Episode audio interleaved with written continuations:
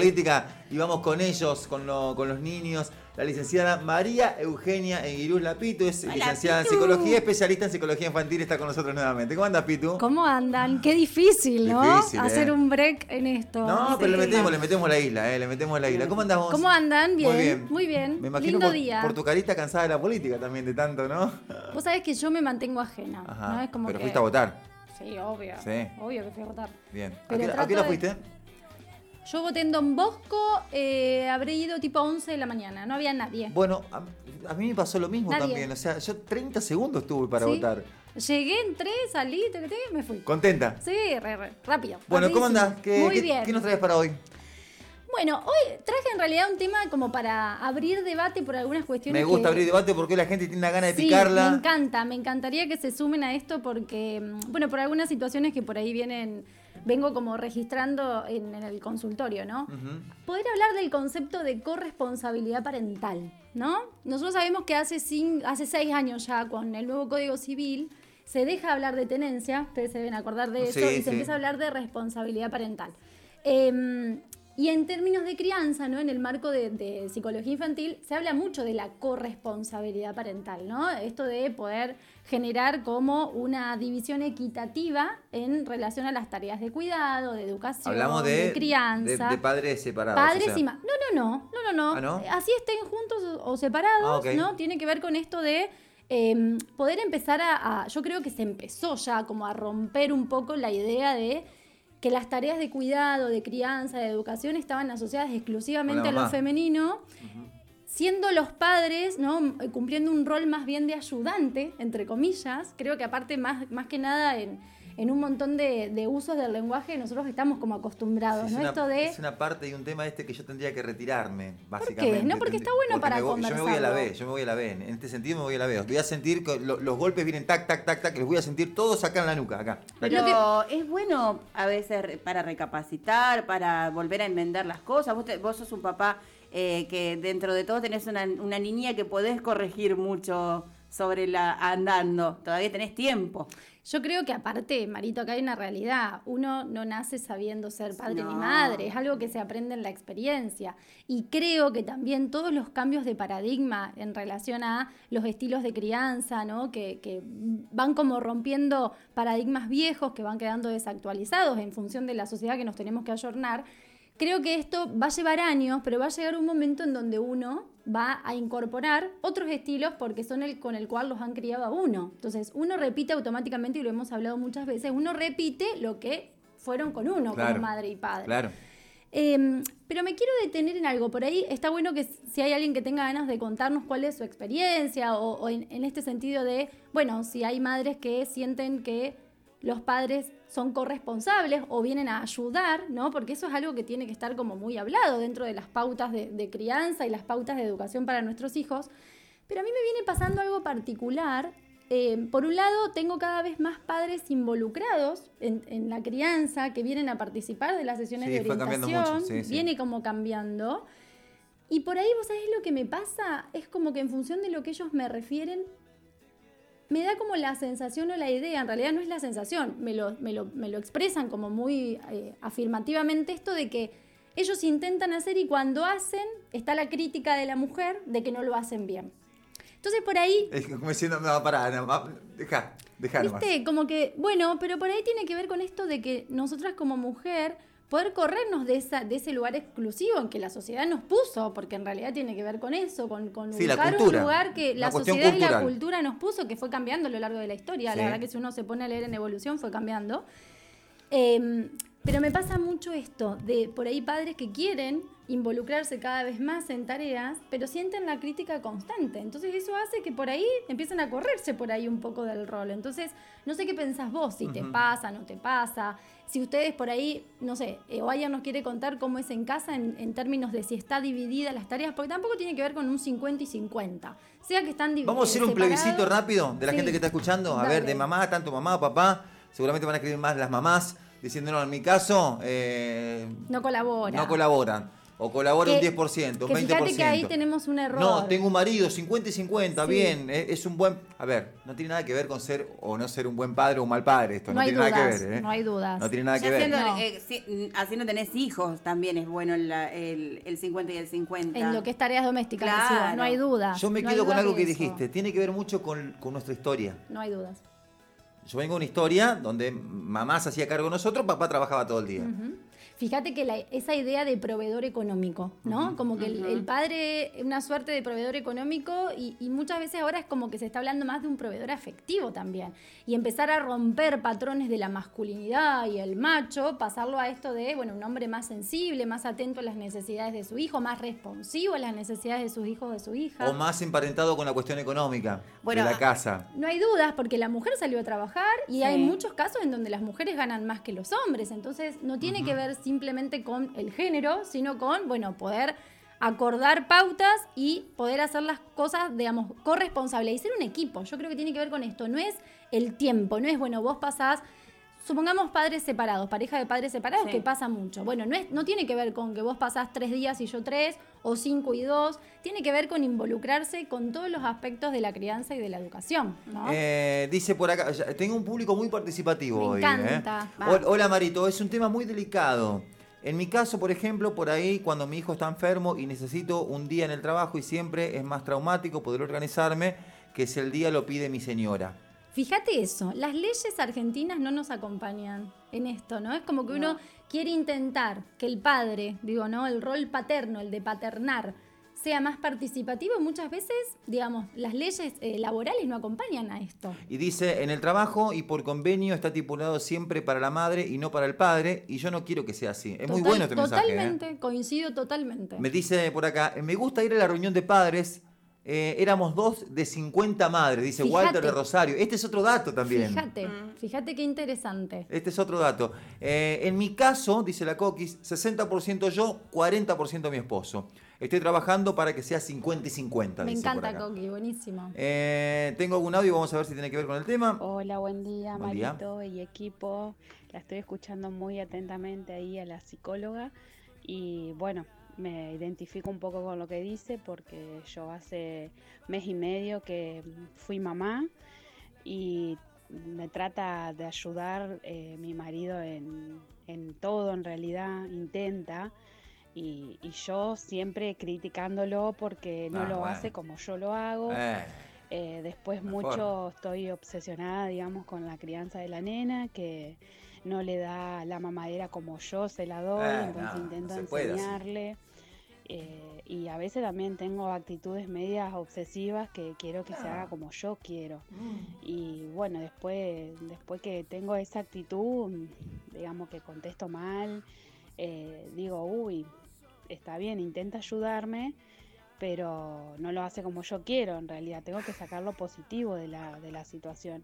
Así que to- to- estoy pasando eso, digamos, de que la maternidad para los dos es 50. nueva y que los dos estamos aprendiendo, pero yo, eh, digamos, estoy eh, aprendiendo de una manera y él de otra. Yo trato de enseñarle mi Dos. manera, pero no.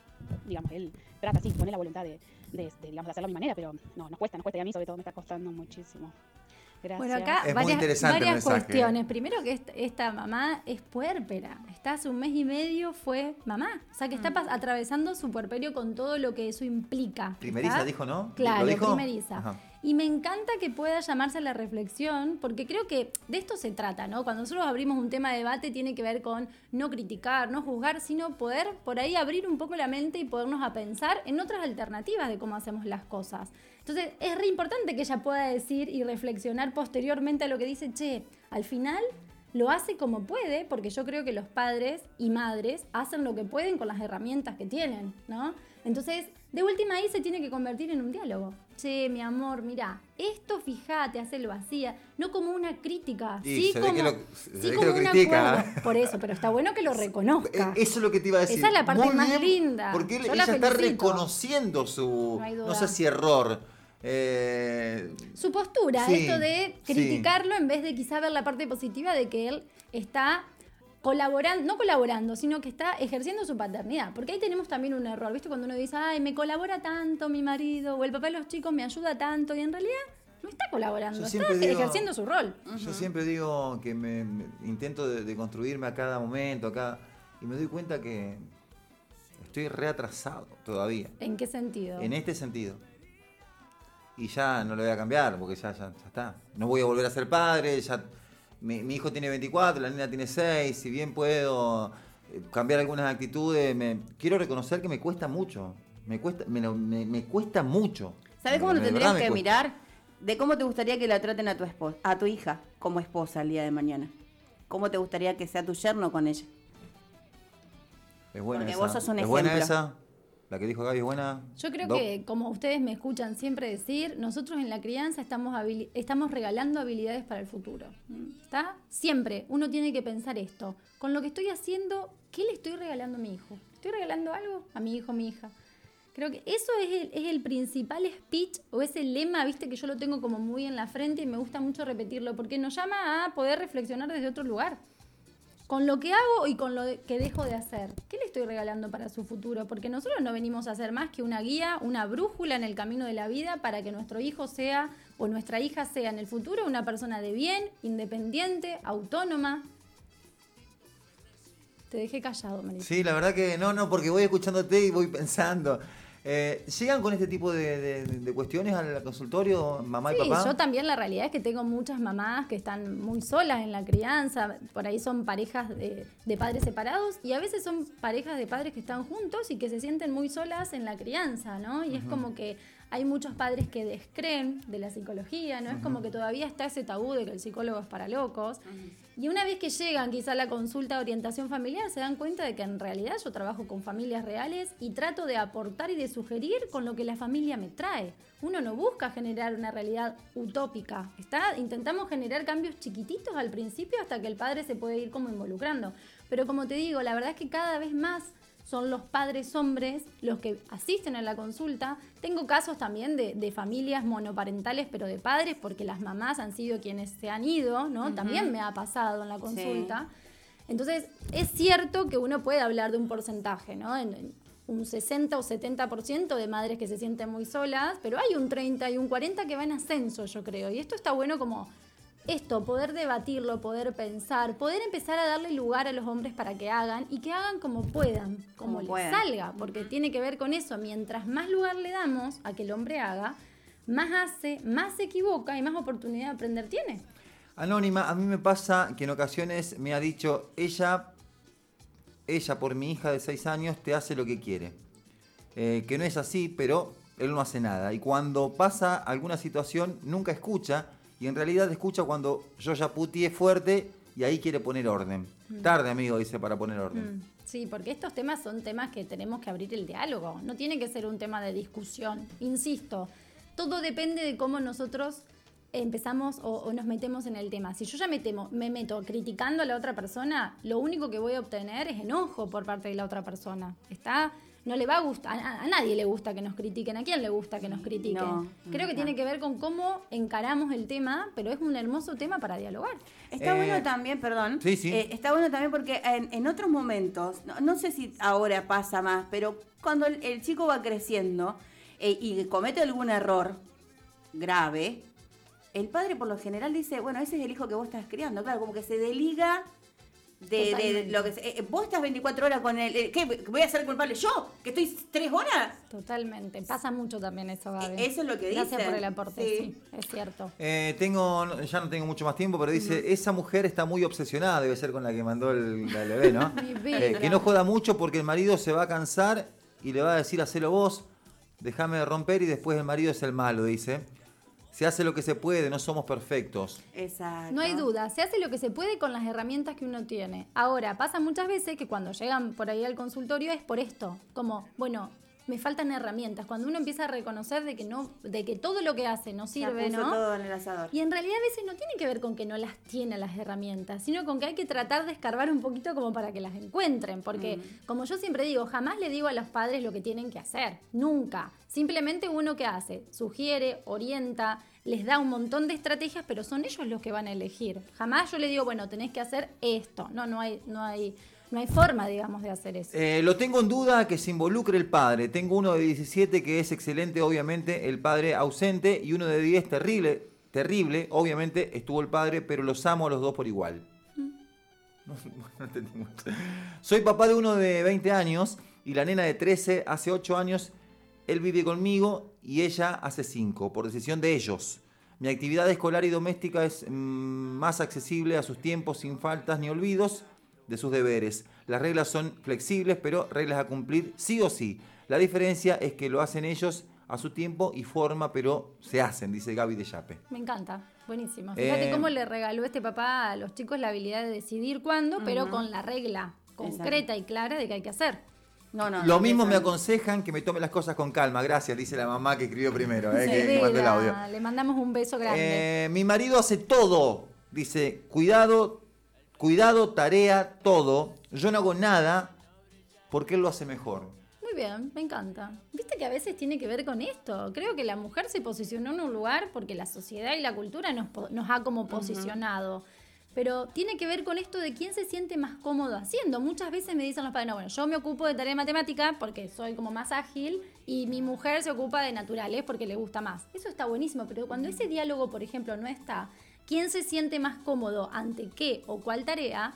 Es difícil, porque si no, al final capaz que se hace cargo una sola persona cuando se podrían dividir las tareas y esa carga mental que nos genera, porque hay, un- hay una realidad, es un tema para hablar en algún otro momento, esto de la carga mental que a uno le genera la maternidad y la paternidad. Uno está haciendo otra cosa y estás pensando, che, le dolerá el oído, le dolerá la muela, lo dejé en cama. No es como que hay una carga mental como muy presente cuando uno se Los convierte en horarios. Martín padre. Totalmente.